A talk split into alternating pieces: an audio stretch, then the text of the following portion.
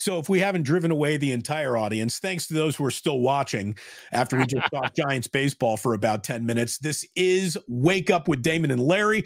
Please click like, please click subscribe to both of our channels. We would certainly appreciate it if you did. Larry, I got memberships available, and uh, people have really responded in order to support the channel. It's meant an awful lot.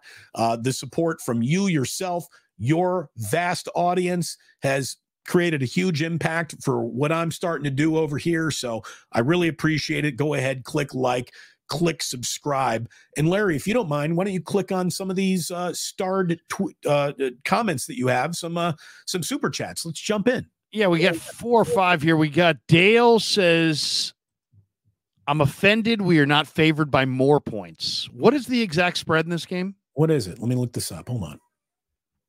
Is it Niners by four, five? Five and a half, something like six. Let me. Uh, I would say it should be Niners by six and a five, half or seven. Five. Niners minus five. Look, yeah, this well, is an eleven and three team that's six and one on the road coming to town. Yeah, right. This is not some stocking stuffer. This is the main present that gets left under the tree. This is a big, big, big, nasty, can really play good football football team coming. You know, I saw somebody in the chat say, did you see how long it took them to put away the Jacksonville Jaguars? The Jacksonville Jaguars are a good football team. They and and and the Rams almost beat them in Baltimore, but look at the Rams. The Rams are coming on. Yeah, and, and also the other thing you got to factor in here, and it is a factor, the Niners had like eight guys that didn't practice yesterday. That's all awful. I mean, the Niners are not exactly walking into this game at full tilt, uh, health wise. Right. There's They're a big up.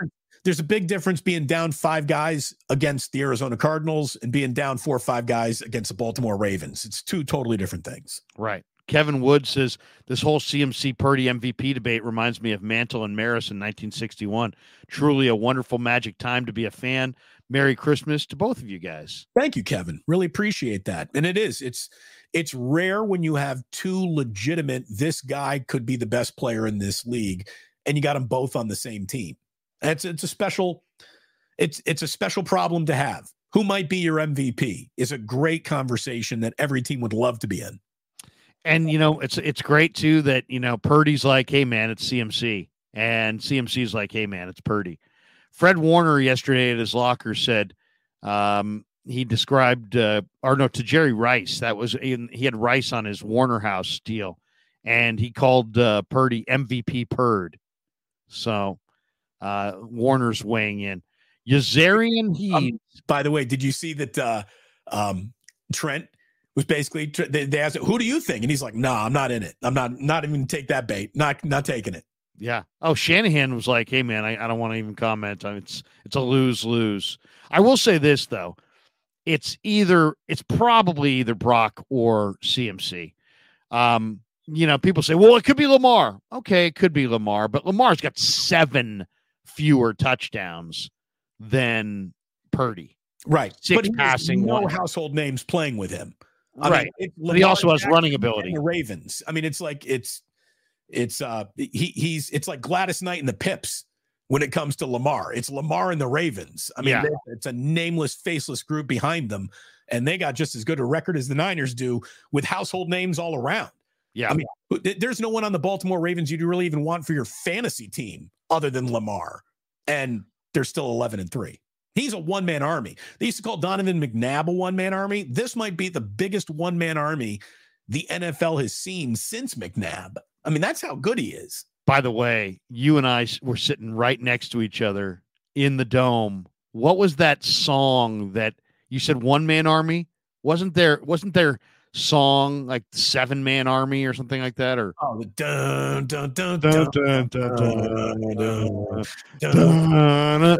God, that was the most annoying song to listen to during that Super Bowl. It's like uh, it, Damon and I were sitting next to each other in the dome when the lights went out, and the, and Harbaugh Harbaugh gagged away the Super Bowl, calling oh. timeouts late in the in the drive. Oh my God, dude, how do you have Vern? How do you have Harbaugh, Harbaugh gagged that away, man. How do you have illegal formation first play of the fucking Super Bowl? You serious? Yeah. Illegal well, formation. Like, on that one all week. You got old man Bernard Pollard, old man Ray Lewis, old man Ed Reed. I'm watching the game on my binoculars, and I'm looking at these guys. They're all Jim Harbaugh, timeout, timeout. Right. Then all of a sudden, guys are getting their helmets off, they're toweling off. And then, I mean, Jim, seriously. I mean, he, he gagged that. And then three fades to Crabtree or whatever yeah, instead of handing the ball to Frank Gore or having Kaepernick go. Running around the edge. I mean, Jim Harbaugh cost the Niners that Super Bowl. People talk about Shanahan cost the Niners on the uh, the my, the Super Bowl against the Chiefs. Eh, Jimmy played horribly in that game. But, but look, you can say Harbaugh cost the Niners that Super Bowl. Wasn't no the doubt. Ghost of Randy Moss on that team for a minute there? Yes. Uh, and he short-armed it. Like, you know, in, in just disgusting fashion. By the way, I love Randy Moss, but he was a shadow of himself at that point. Yossarian used to work at the zoo. Happy Mofo Friday. That's a little, yeah. uh, he, he's, he's a diehard Plooser right there. Thank you, Yossarian. He used to work at the zoo. All right. Happy Mofo Friday. Appreciate that. And Sean Shepper also jumps in here. He says, wow, twenty spot. He says, did everyone see Krug's face when he realized Blue, Bruce is plantar fasciitis, alchemist buckets of my wife will love me forever pouring from his eyes? Problem is our missed tackles. Lamar is is wide receiver elusive. Giants making Mike Ivy days look good. I like how he's he's kind of a medley of comments there. There's a lot going on in there. Thank yeah, you. I mean, seriously, Sean, you read me. I mean, when I when Damon talked about his answer to the plantar fasciitis, I thought to myself, the show's going to end. I'm going to dial up my son Kevin, who's going to order it off Amazon. Maybe it will be here before the holiday, before uh, Christmas, and I will be a hero to my wife. Put plantar fasciitis in the Amazon search bar. There will be all sorts of different price points. Get the cheapest one. Okay. Get the cheapest, I got the cheapest one. I didn't spend more than eighteen dollars on this brace that, like, you – You, you get it and you put it on your foot, Larry, and then you, you, you like it holds your foot up like this at a right angle. Does it hurt at all? Is there any pain involved? No, no, no, no. It just, it keeps your foot, because normally when you sleep, you know, your foot relaxes. And in that relaxation, the plantar fascia uh, doesn't get to stretch out. This keeps it permanently stretched throughout the evening. And like a twelve hour while you're sleeping stretch is just what the doctor ordered for this. Dude, now, I, I if this works, my wife already likes you and your wife, but she's going to love you and your wife. I mean, seriously, I mean, if you can cure her plantar fasciitis with this this little gizmo, I mean, it's going to be, you know, Father, Son, Holy Spirit, Damon Bruce, amen, before every meal. I mean, it's... All I can tell you is, Amy, we'd love to show up for the lobster tails whenever you're ready to serve them. Uh, no, but that's... Uh, look, it's going to work. It's going to work. It's it's going to work. I, I believe you. I believe you. And I'm going to be taking it down, and I am going to be ordering it before noon. Matthew Rowley says, I don't have a good feeling about this game. Everyone seems way too confident. Talk me out of my misgivings. Merry Christmas to both of you. Well, I'm I'm I'm been in a little bit of a doubting Thomas here, Matthew. You know, we're not trying to go overconfident broadcasters here. Um, the Niners can absolutely win. I'm I'm going to tell you right now, who makes the mistake? The first team to blink in this game might lose it. I mean, that that's how close I think it actually does come out in the wash. Uh, the the reason why the Niners are are only given five is because even Vegas looks at this one and knows this Ravens team is a handful.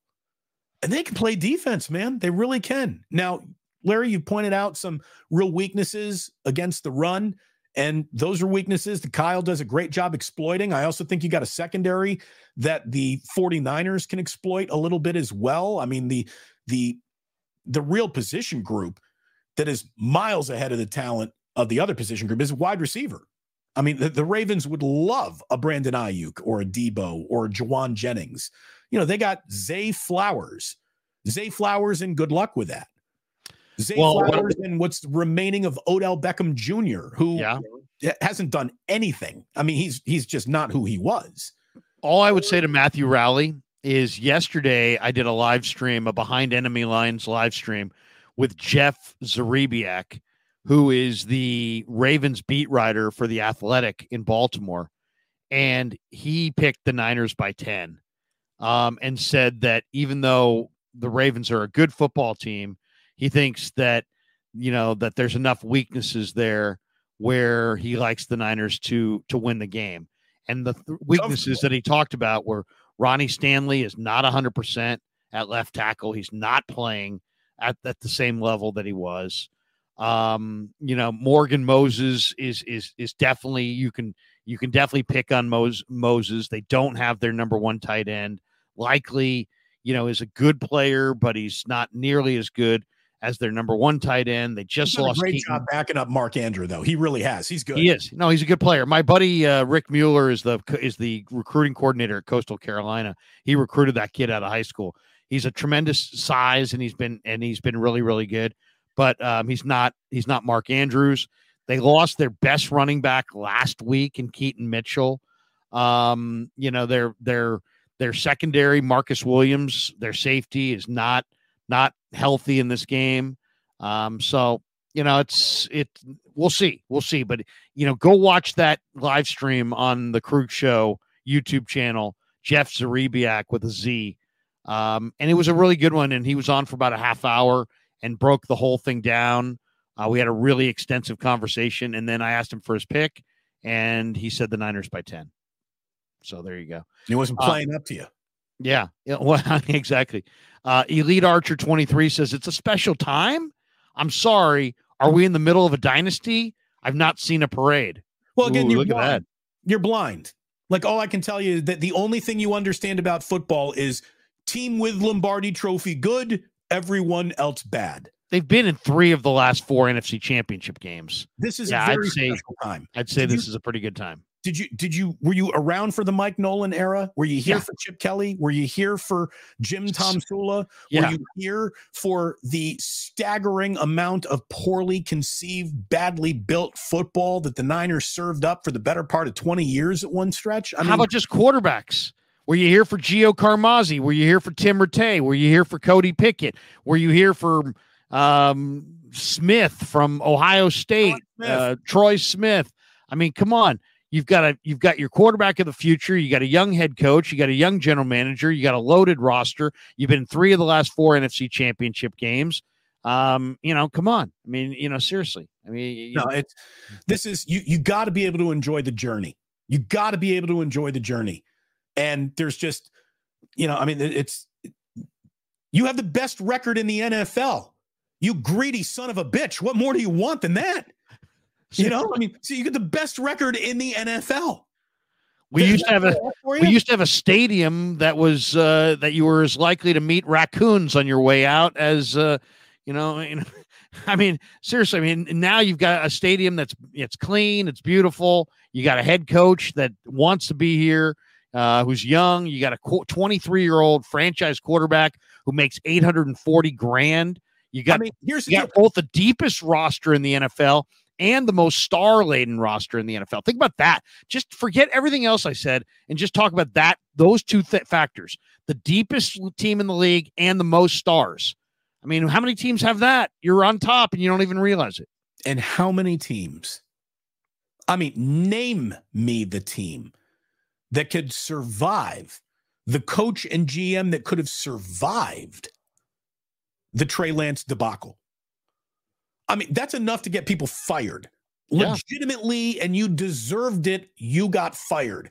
Had this team not found Brock Purdy with the last pick in the draft, I'm going to tell you right now, I, I don't know if we aren't talking about Kyle Shanahan and John Lynch as being wrapped up at the end of this six and eleven season, because you are six and eleven without Brock Purdy, okay? Without Brock, you're six and eleven. That's, that's who you would have been. But this guy was not the Powerball ticket that hit. He's the found Powerball ticket. You're literally, you're walking out of Safeway, you're going to your car, you're putting the groceries in the back of the car, and you bend over and you pick up a Powerball ticket that somebody dropped.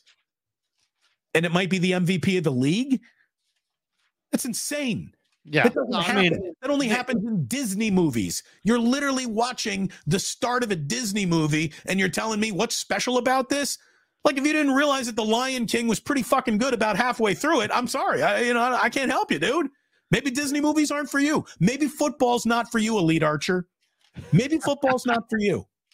Well, and, and, you know, go through and look at the job that John Lynch has done as far as being the Niner general manager and who he's drafted and, and the number of great players that he's drafted. A lot of great players. Nick what Bosa. For? Like, Larry, I, I here we go. It. I'm looking here because I'm, cause I'm, ri- I'm writing a book, by the way. I don't know if you have, I told you this. I'm writing a book uh, on the 49ers. It's coming out later this year. What? And yeah. Yeah, I'm writing a book um, with a with another guy. He's a he's an author. He's a you know, so I'm doing it with a a, a guy who's an exp- uh, uh, a, a very experienced author, a guy named John Ghost, Bruning. Ghostwriter? He's like the ghostwriter. Yeah. So we've been going through the different chapters, and it's a book about the it. You know, we're we're going from Shanahan to Shanahan, from the last time the Niners were in the Super Bowl. Kyle, uh, John, uh, Mike Shanahan was the. The, you know, the focal point of their offense. He was the offensive coordinator, and all those years in between to maybe the Niners winning the Super Bowl now with Kyle Shanahan. What's the name of the book? Well, we haven't decided what the name of the book is, but it might be Shanahan to Shanahan. We'll see. Um, but it's coming out later this year or maybe early next year. Larry, anyways, I'm also working on a book, and we're calling it Shanahan Through Shanahan. So I hope you don't consider that someone who's going to be, you know, competing with you. But that, that's incredible. I had no idea, dude. You tell me everything. I had no idea that you were working on this book. Yeah, I've kept it quiet, and and you, you know, one of the chapters is is you know, kind of I'm I'm kind of looking at things because I'm a former football scout through the personnel lens that the 49ers. What happened to them in in their decline from their dynasty? What happened to them in all those down years? And, you know, missing out on Tom Brady, missing out on Aaron Rodgers, uh, the Mike Nolan era, the Mike Singletary era. Well, when I got into the John Lynch era, and I'm now, you know, looking at the Lynch era. Now, a lot of people remember Solomon Thomas because they took him over Mahomes and, and it was Deshaun Watson. Pick, the first pick of the era. Right. But look, listen to the stars that John Lynch has drafted just since twenty seventeen. twenty seventeen, George Kittle, D J Jones. twenty eighteen, Fred Warner. twenty nineteen, Nick Bosa, Debo Samuel, Mitch Wishnowsky, who's probably going to the Pro Bowl this year. Dre Greenlaw, who's going to the Pro Bowl as well. twenty twenty, Brandon Ayuk. twenty twenty-one, Aaron Banks, Demo Lenore, Talanoa Fonga. twenty twenty-two, Brock Purdy. twenty twenty-three, now Ji'Ayir Brown. And who knows? We'll see. I, I think Jalen Graham's a star as well. And who knows about Darrell Luter, but definitely J- Ji'Ayir Brown. There's some great players there that he's drafted in every draft, every single draft that he's had, that he's been running since twenty seventeen. He's found a great player, a found a foundation piece, a pillar type player. Um, that's hard to do, and that's part of the reason the 49ers are so well-positioned going into the future, because John Lynch is a really bright guy who was a Hall of Fame football uh, player who became a very, very good announcer and then decided to jump into being a G M, and nobody knew if he was going to be any good at it because he had no experience at it, and he had some bumps in the road, as we know. But when you look at the totality of the seven drafts that he's covered or that he's, you know, led, Kittle, Jones, Warner, Bosa, Debo, Wishnowsky, Greenlaw. Put Aaron Banks in that. Ayuk, Banks, Lenore, Hufanga, um, Brock Purdy, Ji'Ayir Brown. And we're talking about almost fifteen foundation piece players in seven drafts. And, and so this whole idea that the Niners better win because their window's closing, their window isn't closing at all. They've got a young G M who's picking stars. They got a great head coach. They got a twenty-three-year-old quarterback. The window ain't closing. Well, Larry, I, I would push back a little bit on that. The window's going to be a lot different to get through. I mean, their economic window to win like this is buoyed on the payroll that is not going to Brock Purdy. You can't put this team around Brock Purdy if Brock Purdy's making fifty-five million. So, but but at the same time, you can you could throw that in. You're right. Brock's number is going to go up, but they also wasted three number one draft choices essentially on Trey Lance, and it didn't work out. So, you know, if you gave the Niners three more number ones, they'd be quite a bit better, I think. So we'll see. We'll see how it goes. In the in, they're gonna, you're right. They're going to have to be more efficient and hit at a at at least the same clip, maybe a better clip in the draft. Um, but I, you know, he also has an incredible equation going right now. If you want to, I mean, it's a little bit in the weeds, so I don't want to get too esoteric. But the Niners, I really think, are doing it doing it better than everybody else right now in free agency. And you say, well, what do you mean exactly? They're letting the rank and file free agent walk. They're only signing the big star guy. Two years ago, Mooney Ward. Last year, Hargrave. They've got this thing down to a science. They understand that if you go get a star, it doesn't kill your locker room because you're not paying a, a similar player bigger money and guys resent it. You're paying Mooney better and Hargrave better, but they are, they are better and nobody resents that. So you're letting guys walk. You're only signing stars in free agency. You're taking back compensatory selections by letting that equation equal more guys walking away than coming in. And you're turning around with those extra draft choices and you're taking more bites of the apple in the draft. And the, in the, the impact of this philosophy is that you have better chemistry, more star players, and greater, younger depth.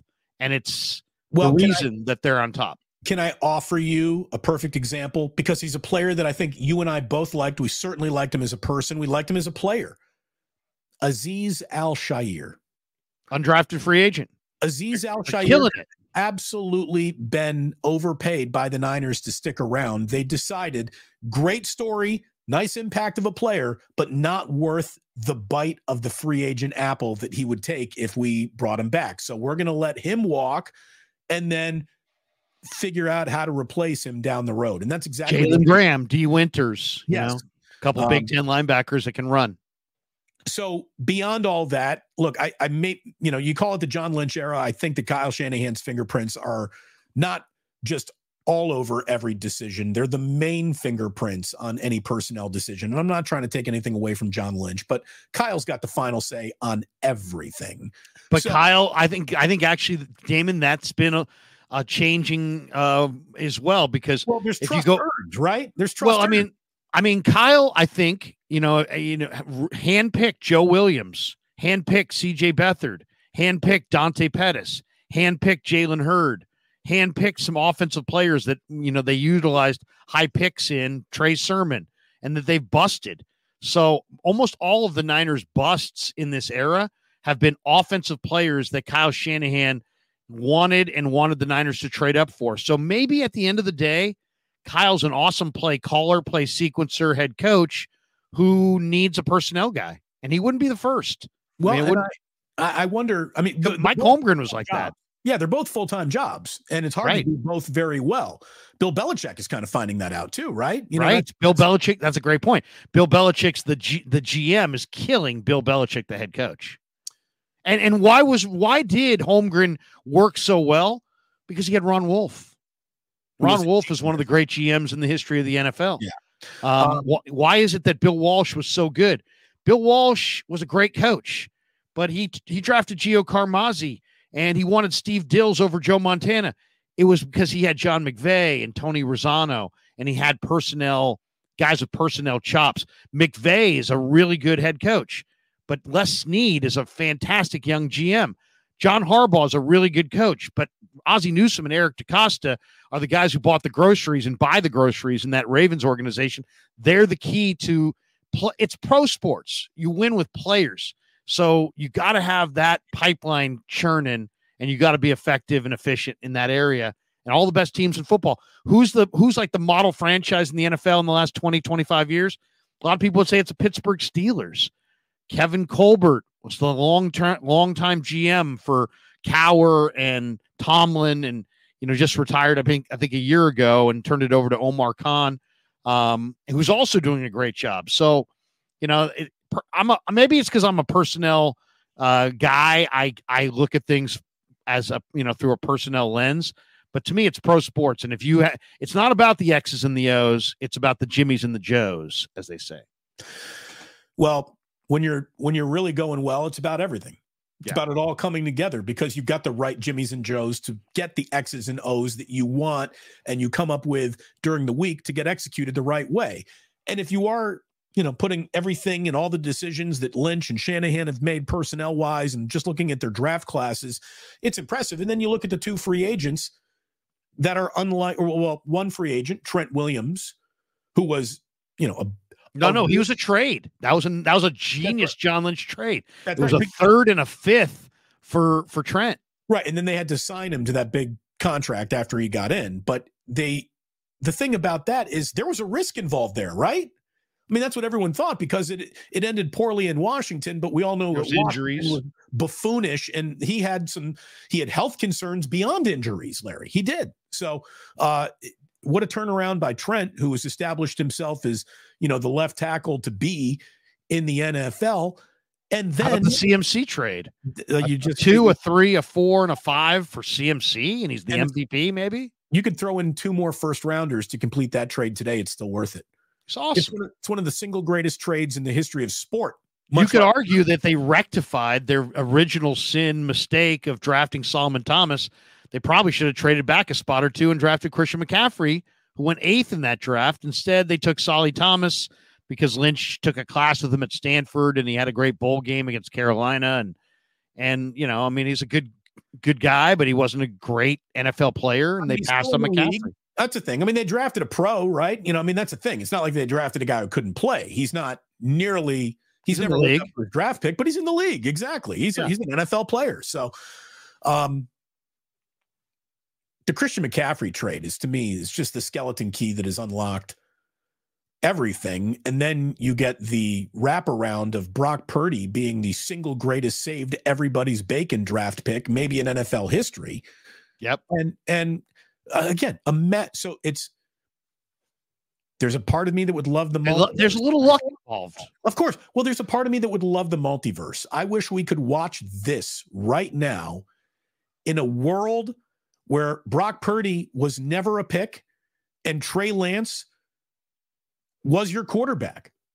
Would Trey Lance have figured this out by now? Would he be a system guy or fit the system as well? You know, what, what would we have been saying about Trey Lance if he had been the guy in, in charge of all of this? I mean, I would have loved to have seen that alternative timeline play out just to know how it played out.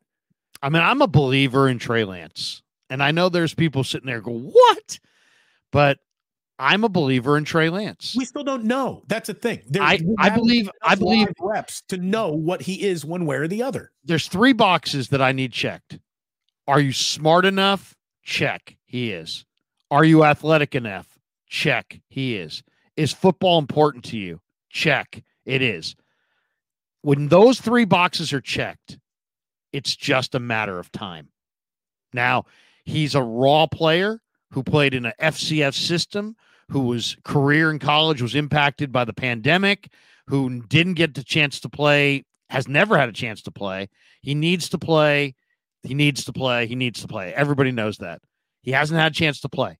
But I would put my name to it that Trey Lance will not be a bust when it's all said and done. Trey Lance will will, will develop, and he will become an N F L quarterback of substance at some point. I really believe it. And I, I and you know what?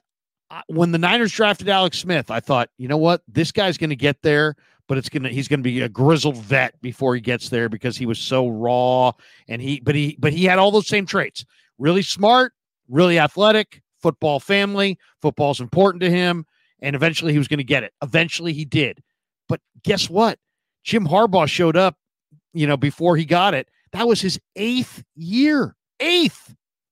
Steve Young wasn't any good as an N F L quarterback, and I love Steve Young, and he's coming on the show in a few weeks. He wasn't good until he was thirty-one. Trey Lance is twenty-three. We well, need think, to have patience. Yeah, think about... We don't have bad, patience. Think about the bad coaching and the bad rosters that surrounded Alex Smith. And Steve Young in Tampa. The constant turnover of offensive coordinators. I mean, to hire, Hostler. New, to hire a new offensive coordinator is to install a different language. So right. having to go through four different languages in your first you know, six, seven, eight years in the league is a hard thing to do. So he was never in a really good situation. And when the situation got decent, you know, he had some decent years in Kansas City.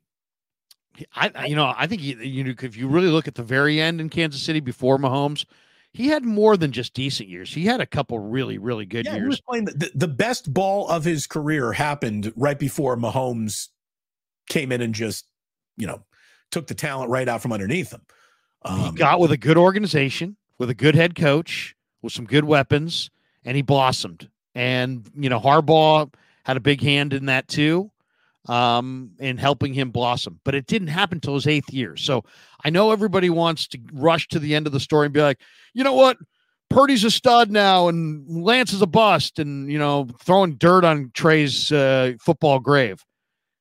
And it, don't. We don't, don't know. You're going to look really bad doing that in five years. It might be five years, but your football N F L quarterbacks last a long time. And that kid's too good of a kid, too smart of a kid, too athletic of a kid to not get it. He's going to get it. And when he does, it's going to be something to behold. I don't know if he'll ever be as efficient or as automatic as Brock Purdy. Um, and I don't, and I don't think it's going to be immediate. But I do think he's going to get there, and I'd put my name to it. Mike, Mike, and Mike Kinetics says uh, he's become Mike Kinetics nineteen has become a YouTube member. Always give a little clap to the YouTube brand new. Thank YouTube. You very much. He's among the initiated. There you go. Mike Monahan in the house. Um, it's the Larry Kruger experience. Thank you. Hell yeah! There you go. Thanks, Mike. Good to hear from you. Merry Christmas. Elite Archer twenty-three. No, you are blind. You celebrate bullshit regular season records. Screw it. Let's just throw out participation trophies to everyone. It's the worst kind of fan there is. I mean, you know what? It's, I'm Let's serious. just say this then. It's the worst kind of fan there is. You don't Everybody's a failure except for the Super Bowl champion. Really? You know, everybody's, you know, Joe Montana was awesome. He, you know, he came up in, in eighty-one. They won the Super Bowl. They didn't win it in eighty-two. They didn't win it in eighty-three. They didn't win it in eighty-five. They didn't win it in eighty-six. They didn't win it in eighty-seven. Sucks. They didn't win it in ninety. They didn't win it in ninety-one. Sucks, sucks. I mean, what are we talking about? But nineteen ninety-four, oh, yeah. But here's the thing. You must have hated every moment of nineteen ninety-four until the monkey was pulled off of Steve's back, and then you liked it? Again, look, if Steve Young didn't win in ninety-five. Didn't win in ninety-six. Didn't win in ninety-seven. In fact, never won it again. Elite Archer. Not, Elite Archer. Not only have you dis, di, you've you have demonstrated that you don't get it, you don't understand it, and worst of all, you have no level of appreciation for how difficult any of this is. Yeah, it's very you, hard. Yeah, it, it is. If winning a Super Bowl, that's why they have parades, buddy. Right. It, it, it's just. That is, to me, and I'm not trying to pick on you here, Elite Archer, and you're, you thank you very much for the super chat and everything like that. But we still love you. It's you're the worst kind of fan there is. All you understand, all all you. I just said we still love you, and you all followed you it up understand. with you're the worst fan of all time. All you understand is the guy holding the trophy, which means you don't understand shit. Well, it just. Just, you know, I mean, you, you got to have a little bit more balance to your, right. I mean, just remember this. Look at it this way. There's Everyone, a lot of really, really talented, smart executives, coaches, and players that are doing everything in their power to win. You would be, you know, this isn't, um, you know, the Globetrotters. Right. You know, there's going to be, there's going to be teams that, you know, you're going to lose. Look, here's the Niners were one of the greatest dynasties in the history of football. They only won, they've only won five rings. They had they had sixteen straight years of ten plus wins. They had they got five Super Bowls out of it. That means they have that means eleven times, more than twice as many times they came up short. Did they suck in all those years they came up short? No. Think just, of there was the eighty-five Bears, there was the eighty-six Giants, there was the eighty-seven Redskins. You know that. Come on, there you got to sometimes credit your opponent. Think of an Olympic opening ceremony in the Parade of Nations. Thousands of athletes walk out on that field. thousands of athletes, Olympic athletes, walk out on that field, and at the end of it, only a hundred or so go home with a gold medal. If you think the rest of those athletes, including the silver and the bronze medalists, all suck, you don't understand gym class, much less sports. I mean, that's it. Every single Olympic athlete, by definition, is in the top one-tenth of one percent of what they do in the world. If you are in the N F L, the worst player in the N F L is so spectacularly better at what he does than the worst employee. Wherever, I don't know what you do for a living, Elite Archer, but wherever you work, the guy who works around you is the worst at his job. Has absolutely no skill level at all compared to the, if you take an oh for four in Major League Baseball, you're an incredible Major League Baseball player. The fact that you're in the lineup means you're unfucking believable at this. But if all you understand is four for four with two home runs, so he's good, and the guy who went one through three, one for four is not as good. I mean, I, I don't know what to tell you, man. You don't understand sports. You look at sports like a child. You look at sports like a child. Like, I'd, I'd like to invite you over here with the grown-ups. Like, I assume that you want to know more than just the basic. Win good, lose bad.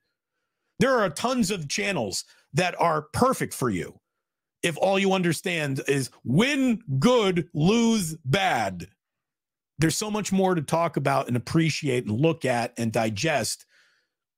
You know, we're serving a full meal over here. If all you want is chicken nuggets at the kiddie table, there's channels for you. This might not well, be it. I mean, I don't want to get super insulting, but I mean, all no, I would say is no, perspective. He is being super insulting. Perspe well, but I mean, he's just wrong. He's just wrong. Any he, of this is. He doesn't well, understand. It's just the old saying, they get paid too, you know? Or have you ever heard something, you heard watch Giants in the in, in a game uh, this summer, and somebody rips a shit. Some some fastball comes in at ninety-five on the hands, and the guy just turns on it, hits a P out to four twenty, where the center fielder makes a diving catch, and Kruk says, "That's the big leagues." You know what I mean? These there's some good players out there. There's some elite competitors. Elite Archer says Walsh was all about that regular season. Yeah, baby. Then we got this one from F. Don't Care. Brady played for twenty years. Only won the Super Bowl six times. I think it was seven. Uh, what a waste for the other years. fourteen years. Yeah. So, I mean, there you go. I mean, not everybody's going to agree. Look, Steve Cass says we're idiots. You two idiots don't get it and don't understand shit. The best team ever in football was the nineteen seventy through seventy-seven, yet no one mentions the Vikings. The best team ever in football? Well, I'm going to tell you right now that I would put the lost four Super Bowls in a row Buffalo Bills against any Super Bowl champion of all time. Losing four Super Bowls in a row to me is more impressive than winning just a Super Bowl. It really is. Now, now who, who had a greater run, the Bills of the nineties or the eighty-five Bears? Look, you know, the, the Bears got that one trophy, and they, they were great in eighty-six. They are the measuring stick of true defensive excellence in this league, but Those uh, uh, Scott Norwood hit that first field goal to beat the Giants and, and Jeff Hostetler. I think they win three or four Super Bowls. Like the, it just became a a, a self like a, a, a self fulfilling prophecy that they're going to lose this big game. But those were awesome teams, awesome teams. You know, so I I just I don't know. I guess it's the difference between. Look, you know, understanding and respecting how difficult this is, or just understanding win good, lose bad. Like, to me, there's there's so much of a more interesting conversation to be had. Yeah. Yeah. I mean, you know what? Thanks for the super chat. That's what I would say. Um, Banab. Is that right? Banab. Banab. He says, I suspect the Dirty Crows defense will be just like those Eagles after two and a half quarters of physical football. They will reach for that white flag and surrender thirty-eight seventeen Niners. I'm going thirty-one twenty-one. I'm going to say it's a little bit closer than that. I'll say thirty-one twenty-one.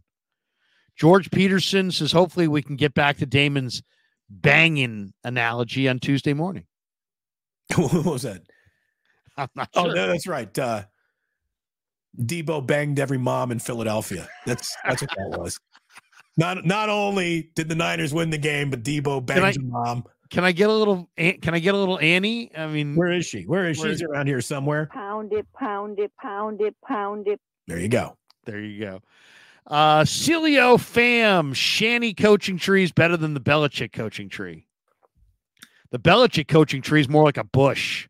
You know, I mean, what, what, what, what are we talking? Who's even on it? McDaniel sucked. He's a, he's terrible. He's one of the Matt worst Patricia. coaches ever. Matt, Matt Patricia. The Eagles going in the wrong direction now that he's calling defensive plays. He was a disaster Char- in Detroit. Charlie Weiss. Um, who's the guy who coached at Bama? Um, O'Brien, Bill O'Brien. Bill O'Brien. Bill O'Brien was the best. Bill O'Brien was the best branch off the Bill the, the Bill Belichick coaching tree. For a minute there, he had the the the Houston Texans going in a better direction. Um, what, what's uh, what's um, Mangino Manginius? Yeah, Eric Mangini. Yeah, how's he doing uh, with the New York Jets? How's that working out? Yeah, where is is that? Was that where he is? No, no. he's dude. He, I, dude, I'm not even. Where kidding. is that guy? I mean, that's what I'm saying. His coaching tree is like a bush because they're not even they're not even coaching. Right. I think Shanahan's got all kinds of guys out there. Yeah, I think I think Nico Sala. I think Eric Mangini's like on a an E S P N set somewhere or something like that. He's staying at a at a at a at a Howard John a Hojo's in Bristol. Nick, Lo- Nick Logan just says, "Hey." four ninety-nine coming your way. Thank you, Nick. Appreciate you. Jimmy says, if the Niners are a dynasty, what is Kansas City the last five the years? The Niners aren't a dynasty. No one's calling the Niners a dynasty. Not yet. They got to win something first. They've right. had an incredible they're run. Not a dynasty, but they're but they've had a very, very good run. They're they're very much on top of the football world. Um, they gotta but they gotta they gotta cross they gotta win that bowl. I yeah. mean, Shanahan has is the best coach in football who hasn't gotten a ring. He's literally Andy Reid in Philly. The Niners are Phil Mickelson. Phil right. Mickelson before that, for that match. Masters. Yep. Waiting for the Masters on Easter Sunday. Elite Archer twenty-three. That's effing hilarious. I hold the team to the standard set decades ago. Sorry, you have no standards.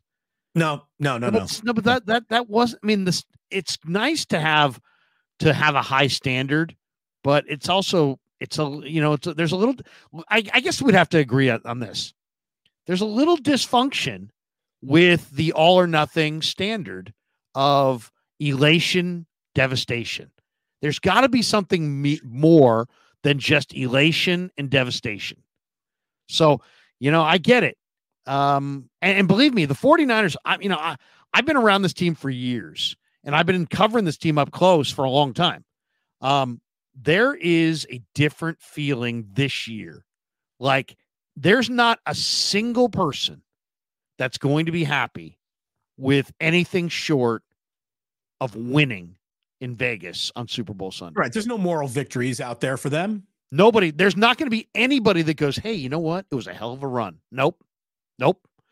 There's an urgency, a determination, a focus like I have never seen. Um, the Niners know that it's go time. They know they're, they know they got a ton of talent. They know that they got the quarterback. They know they got all the pieces in place. It is go time, and they know it. If your so, entire argument is, I really want to win a Super Bowl, you ain't special. Everyone really wants to win a Super Bowl. Every single fan of every single team really wants to win a Super Bowl. If all you understand is if we win the Super Bowl, we're good, and if we didn't win the Super Bowl, we might as well be the oh and sixteen Detroit Lions. There is a lack of cognitive understanding as to what the fuck is actually happening every Sunday that you watch football. Why? How about this then? Why even watch on Sunday?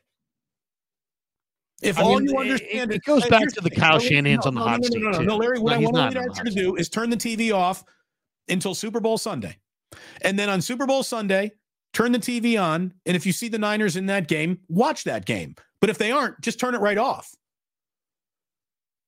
Don't watch another regular season game. Do not watch 49ers Ravens on Christmas, because if all you understand is if they win the Super Bowl, it was a good day, every other day is meaningless, then doesn't matter what happens on, on, on Sunday.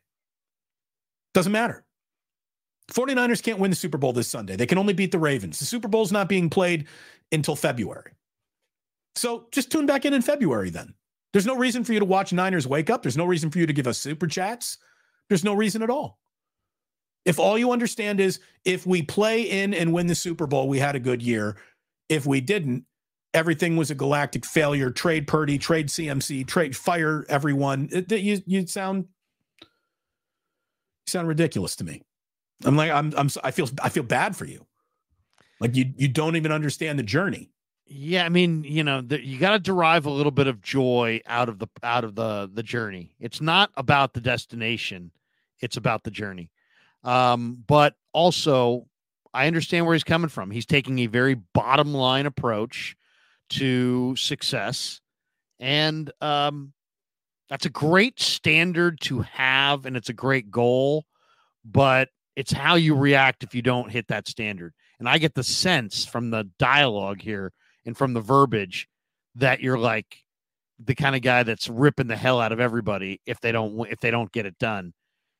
You know, there's a lot of things that can happen between now and Super Bowl Sunday. So right. maybe they'll get it done, Golden, maybe they won't. I bet you the Golden State Warriors were awesome in every year they won the N B A title and have sucked in every year since. And then in between what you thought was going to be the last N B A Finals and then that Celtic, like you thought everything sucked and then, oh, they beat the Celtics, so now they don't suck again.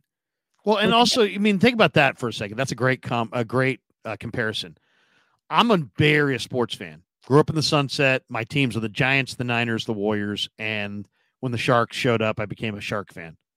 Guys, yeah. I love the Warriors. They won when I was five years old. I was seventy-five. I was too young to remember it because you don't really follow sports till you're like six or seven. So when I was seven, I was a huge Warrior fan, and I loved World Free, and I loved Bernard King, and I loved you know the Warriors, but they they they didn't win.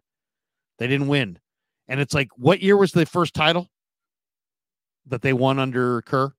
fourteen. Yeah, twenty fourteen. So seriously, from nineteen seventy-seven through twenty fourteen, it was always somebody else winning. And yet there was a lot of joy at the at the Oakland uh, Coliseum arena. Right. There was a lot of joy. There was a lot of joy.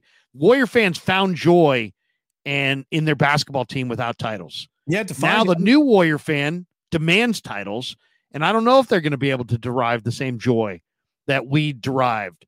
I remember high-fiving people. They got Larry Hughes.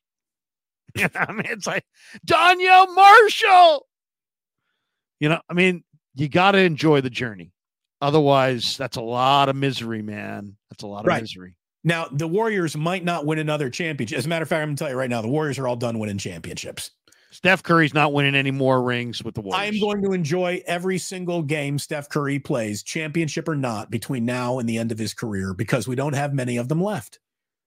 You know, there's no way Steph Curry plays another, what, three hundred professional basketball game, four hundred professional. These, these I enjoyed things. The Celtic game the other night. Yeah. these They ain't going to win shit this year. This is borrowed time. Enjoy it while you got it. I, I love Trace Jackson Davis. I want to see more Trace Jackson Davis. Hold on, hold on.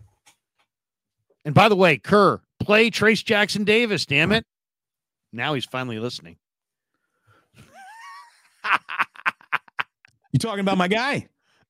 I love Trace Jackson Davis. Who told you on draft night that my man had more footwork than any rookie Steve Kerr's ever met in his fucking life? We were live on my channel when Trace Jackson Davis became a Warrior, and we didn't, we weren't like, who? We had a room full of people that were all fired up. Outside of my children being born and marrying my wife, the drafting of Trace Jackson Davis is the greatest moment of my life. No, I'm just kidding. But look, it, it dude, the guy can play. Kid can play. By the he way, look, block shots. He can rebound. He knows how to play. Spacing, Steve, Larry. Play this guy, please. He should start over Kevon Looney. How about that? Kevon Looney's a ghost of what he was. Yeah, I mean, seriously, the Warriors, outside of Curry, they should take the bench and start it and take the starters and bench him. Play the starters off the bench, except for Curry. Play the bench in the starting lineup. Trace Jackson Davis and Pajemski, two of the better draft picks in the Warriors have had in a while. I'm wearing pants on my head. That's how much I like them. Chosen One says, great show, guys. I just subscribed to Damon as well. Keep up the good work, fellas. Chosen, thank, thank you. you. First of all, look at the pipes on Chosen One. Look at that freaking arm. They got, yeah. That guy's got a tattooed pipe right there. And look at him. He's holding a little baby. And he can take a guy who's got a twenty-four inch python all tatted up, and you put a baby in his hands, and he looks freaking adorable all of a sudden. Thank you, Chosen Ones. Appreciate you subscribing. Is that even him, or it's probably a magazine cutout? I'm that's joking, Chosen. Cho Chosen, I'm joking. That's with those kinds knows, of Larry. With those kinds of pythons, I don't. I, I I only joke. Nick Logan says, "Hey, two spot coming your way." Thank you. Paul Coffey in the house. Two he spot. Says, "You know what? Good enough for two's good enough for Nick Logan. Two's good enough for me." Paul says, "Wait a second. No, I'm doubling down. I'm going two again." Whoa. Just for, just for the hell of it. Now here's the thing: are you are you are you dropping one of those on Larry's channel and the other one on mine? Because that's how you really split the difference. Seriously, I mean, the way he's throwing singles around, you think we're at Cheetahs. All right. Uh, Elite Archer twenty-three. So Walsh, you believe, considered a good regular season good enough? He was just happy with that?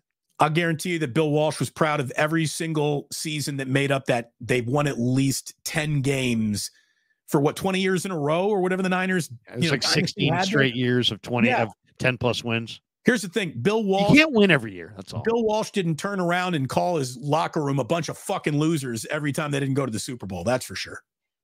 Jesse F in the house. Uh, Niners lead the league in rest disadvantage. They also lead the league in point differential. This team should win the Super Bowl. That's well, interesting. And that's why just having a, a bye week.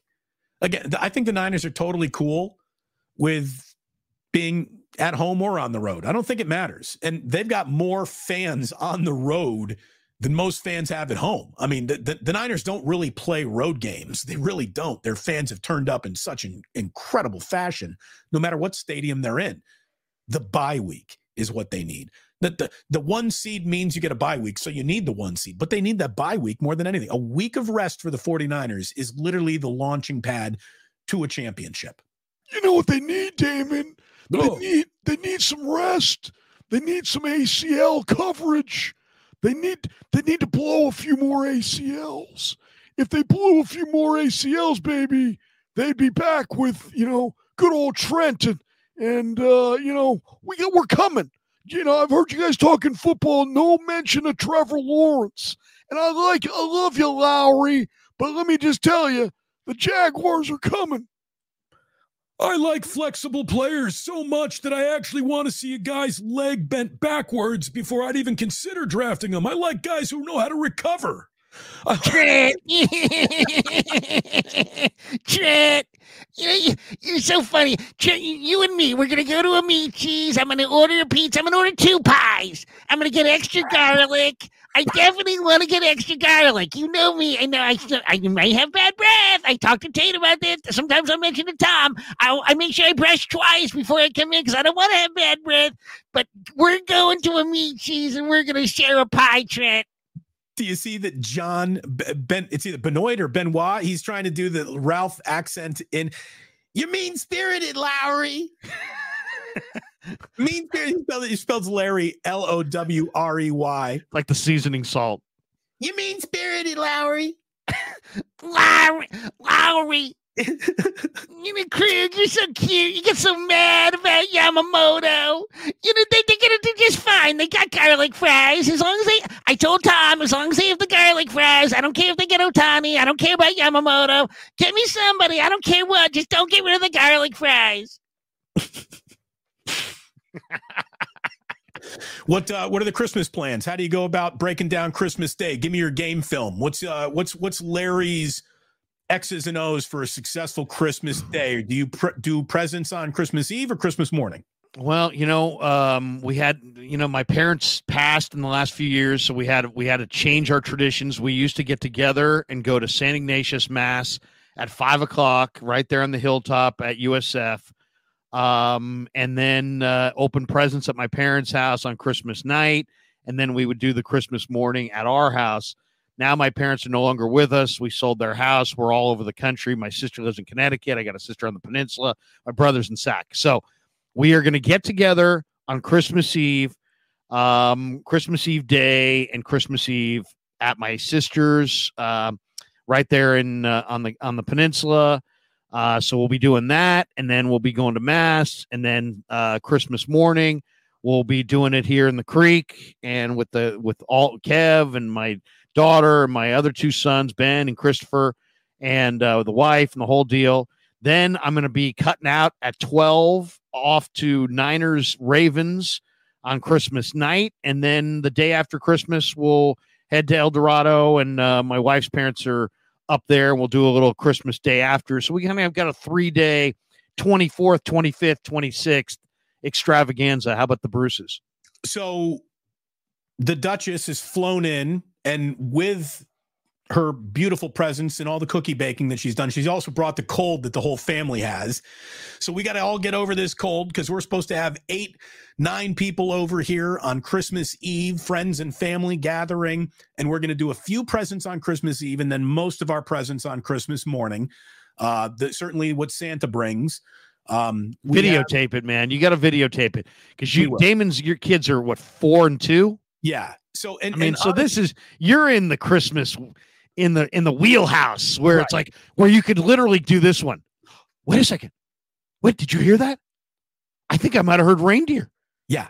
I think I, Ozzy, get up. I think I heard him on the roof. Well, so I mean, Ozzy, Ozzy's you can do that and get away with it. Yeah. Ozzy's too. If I try that, my kids are like, Dad, get out of here. Right. He's still figuring it out. Ozzy's two. You don't understand anything when you're two, but Jack, the four-year-old, yeah, is all about it. Oh, he's, he's all about it. He's already scoping out where he wants to leave the plate of milk and cookies. He's like, should we leave the cookies over there for Santa, or should we put them on the dining room table? Awesome. Or maybe, since he's going to take the presents to the tree, we should leave the cookies and milk under the tree. I'm like, these are all really good ideas, Jack. We should leave it wherever you think Santa can find it. So he's, he's so about it. Um, and then obviously uh, post game and Damon will be on the air as at the two minute warning of Niners and Ravens. And I plan on joining you at some point that night, Larry. And then good deal. Uh, you, you have, uh, like you said, you're, you're, you got things to do on the twenty-sixth. Are we doing a wake up on the twenty-sixth? Yes. Yeah. We'll okay. still do the wake up on the twenty-sixth. All right. We, do, we will not, we will not let the audience down. We will do a wake up on the twenty-sixth. I love it. I love it. So we will be back with wake up on the twenty-sixth. The both of us will have post game on the twenty-fifth. And I really, I want to wish everyone who is watching, this feels like the end of the show, Larry. So I'm going to kind of uh, put a little bow on this Christmas present. Yeah. We were going to do an hour today. And of course we're two hours, two hours and five minutes. Um, it's just you and me. Um, I want to wish everyone, everyone watching, even Elite Archer, especially Elite Archer, with all uh, the argument that we, we love you, Elite Archer. We, very, you know, the opposite of love is not hate; it's indifference. Right. Uh, a very, very Merry Christmas, a very Happy New Year, and hopefully everyone has a great twenty twenty-four coming up. twenty twenty-three has been certainly an interesting year over at this house. It's been an interesting year for a lot of people. Larry, you've helped me through a very difficult year, and I truly do appreciate all the help that you and Kevin have provided me. I mean, Kevin creates from this show the videos that have become the logs that have allowed my channel to burn so brightly in such a short amount of time. I mean, there is an absolute chance that in a twenty-eight day window, my still very new at this channel might get a million views in a month. That's awesome, man. And that's just, it's, it's a world that I didn't think I would be living in until years from now. And it's because of the help that you've given, uh, the support of an awful lot of a shared audience, and certainly your son, Kevin, who is the producer of Wake Up with Damon and Larry. Uh, I'm so thankful for you guys, and you have helped me get through twenty twenty-three, which was very difficult. And we are now going to take what we've built and run with it through twenty twenty-four, to the point where we're going to be laughing come twenty twenty-five. So, Larry, thanks. As the Beatles everything. once said, you get by with a little help from your friends. You do. You certainly you get high do. with a little help from your friends. And we have. And we will again. and uh, and uh, hey, um, two last ones. One super here from Paul Koff. He says, Larry, we're from the Bay. Our singles aren't dropping at Cheetahs. We go to the Gold Club. Thank you. That was a point of clarification. Um, and then Mark Lopez says, Larry, I never heard Ralph before. Any old footage or audio we can uh, recover to compare the impression to. Uh, yeah, go on YouTube and type in Ralph Barbieri, B A R B I E R I. Use it in a sentence. I loved Ralph Barbieri. Uh, but but Ralph is uh, was one of my friends and uh, one of Damon's friends and longtime radio guy. And if you YouTube him, you're going to hear exactly what, what, what I'm sharing with you here. Merry Christmas, Damon. Merry Christmas to the Bruces. Merry Christmas to everybody. And you know what? I know I've got seventeen vacation days, and I'm signing off for Christmas on the fifth of December. But, Tom, I just want everybody to know that even though I've got a lot of vacation and it's only December fifth, and Merry Christmas, Happy New Year, Happy Hanukkah, Happy Kwanzaa, whatever it is that you celebrate, be happy. Tate loves you. I love you. Merry Christmas. Happy New Year. We'll see you in twenty twenty-four. Thank you, everybody.